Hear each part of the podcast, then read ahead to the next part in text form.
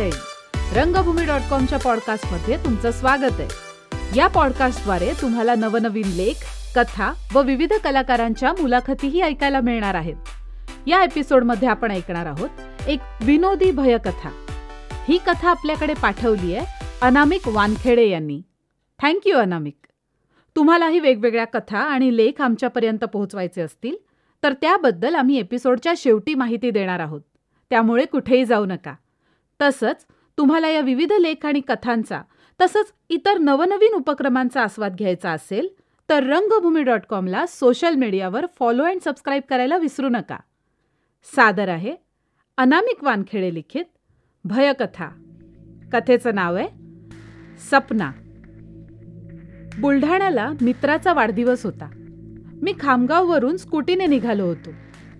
बुलढाण्याला जायला ज्ञानगंगा अभयारण्यातून बोथा घाट मार्गे जावं लागतं. या अभयारण्यात अस्वल बिबट्यासारखे हिंस्त्र प्राणी आहेत. तसंच बरेचसे पक्षी देखील. प्राण्यांच्या सुरक्षिततेसाठी रात्री आठ नंतर रस्ता बंद करण्यात येतो. याची मला पूर्ण कल्पना होती. वाढदिवस अर्ध्यावर सोडून गेट बंद होण्यापूर्वी मी अभयारण्याच्या गेट समोर पोहोचलो. तर तिथे असणारे लोक मला एकटं जाऊ नको. असं म्हणाले. पण मला घरी जायचं होतं. एक पर्यायी मार्ग देखील होता पण तो बराच लांब होता आणि मला पेट्रोल संपण्याची भीती होती. मी थोडा वेळ विचार केला. मला एक बस त्या मार्गाने जाताना दिसली. मी हिम्मत करून त्या बस मागे निघालो. जसा मी निघालो बाजूला हॉटेलवर एक बाबा जोरात ओरडले रस्त्यात थांबू नको सपनी धरल. पहिलंच मी घाबरलो होतो. आता अजून घाबरलो. पण मला काहीही करून ती बस सोडायची नव्हती. शेवटची बस होती. त्या समोर आणि मागे दुसरं कुठलंही वाहन दिसत नव्हतं. मी वेगात निघालो. रस्त्यावर कडेला जीप उभी होती. त्यावर महाराष्ट्र शासन लिहिलेलं दिसलं. थोडा जीवात जीव आला. रस्त्याने खूप दूरवर लाईटही दिसत होते. एका पाठोपाठ एक गाव निघून जात होतं. मी अजूनही बस मागे होतो. थोडं समोर गेल्यावर बसने उजव्या बाजूचा इंडिकेटर दिला आणि वळली. आता मला कळून चुकलं. ही बस काही खामगावपर्यंत आपल्याला सोबत देणारी नाही. काही वेळ स्कूटीचा वेग कमी केला. बस बघत राहिलो. काही क्षणातच ती बस बरीच दूर निघून गेली आणि हळूहळू दिसेनाशी झाली. आता रस्त्यावर काहीच नव्हतं. आकाशात काळकुट्ट आभाळ. चंद्र कुठे दिसत नव्हता. चांदण्याकडे बघायची हिंमत नव्हती. येताना दुतर्फा हिरवीगार दिसणारी झाडं आता खायला उठली होती. जणू अकराळ विक्राळ आकार हात खोलून मला बोलवत होते असं वाटू लागलं. मी जोरात हसलो आणि म्हटलं रिकाम डोकं भूताचं घर. तोच हम्म असा आवाज आला. आता मात्र डोळ्यात पाणी आलं. हात थरथरू लागले. स्कूटीवरील ग्रेप अधिक घट्ट झाली. त्यामुळे वेग वाढला आणि माझ्या बोटाने अचानक हॉर्न वाजवायला सुरुवात केली. मी काय करत आहे माझं मलाच कळत नव्हतं. आजूबाजूला शांतता त्यात माझ्या हॉर्नचा आवाज. समोर पाटीवर हॉर्न वाजवू नये असं दिसलं.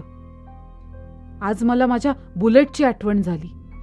बुलेट असती ना तर त्या आवाजाने जंगलातील आवाज ऐकू आले नसते.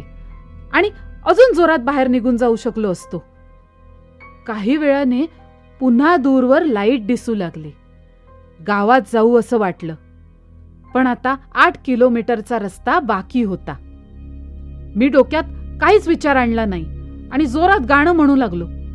तसं कानाजवळून हळुवार हवा गेली.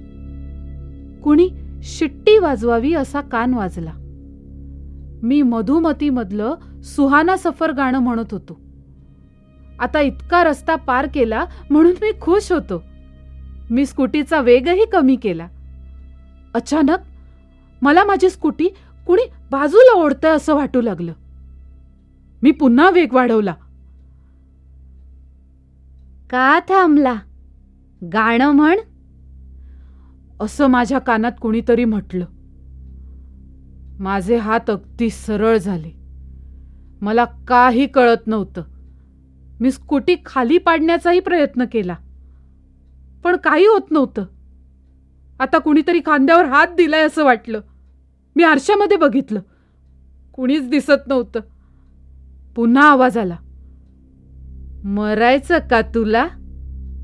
मी काहीच बोललो नाही. डोळे घट्ट मिटले.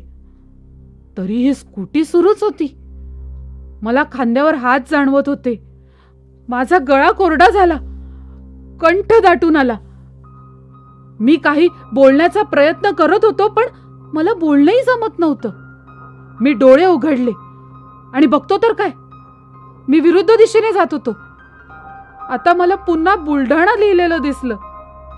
मी काहीच करत नव्हतो. माझी स्कूटी सुरूच होती. आता म्हणणार आहेस की नाही? मी सेकंदाचाही विलंब न करता सुहाना सफर म्हटलं आणि माझा आवाज मला स्पष्ट ऐकू आला. आणि पुन्हा खामगावची पाठी दिसली. मी गाणं पूर्ण केलं. पुन्हा आवाज आला. मी सपना माझं आवडीचं गाणं आहे हे.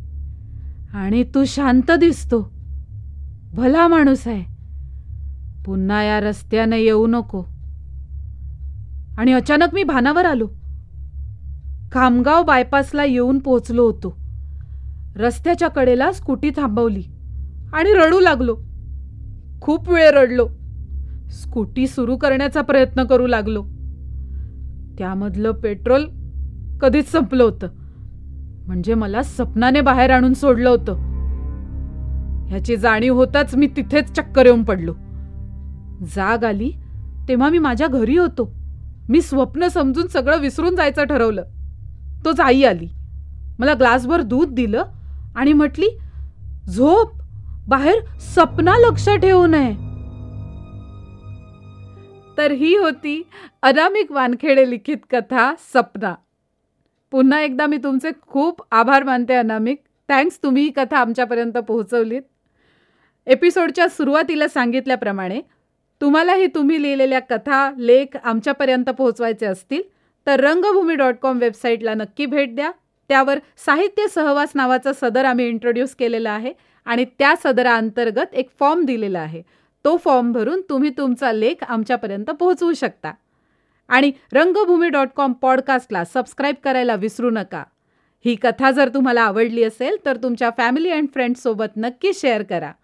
चला तर मग भेटूया पुढच्या एपिसोडमध्ये एका नवीन कथेसोबत नवीन लेखासोबत. तोपर्यंत काळजी घ्या मंडळी. धन्यवाद. आणि हो त्या वाटेवरून जाऊ नका. नाहीतर सपना धरल.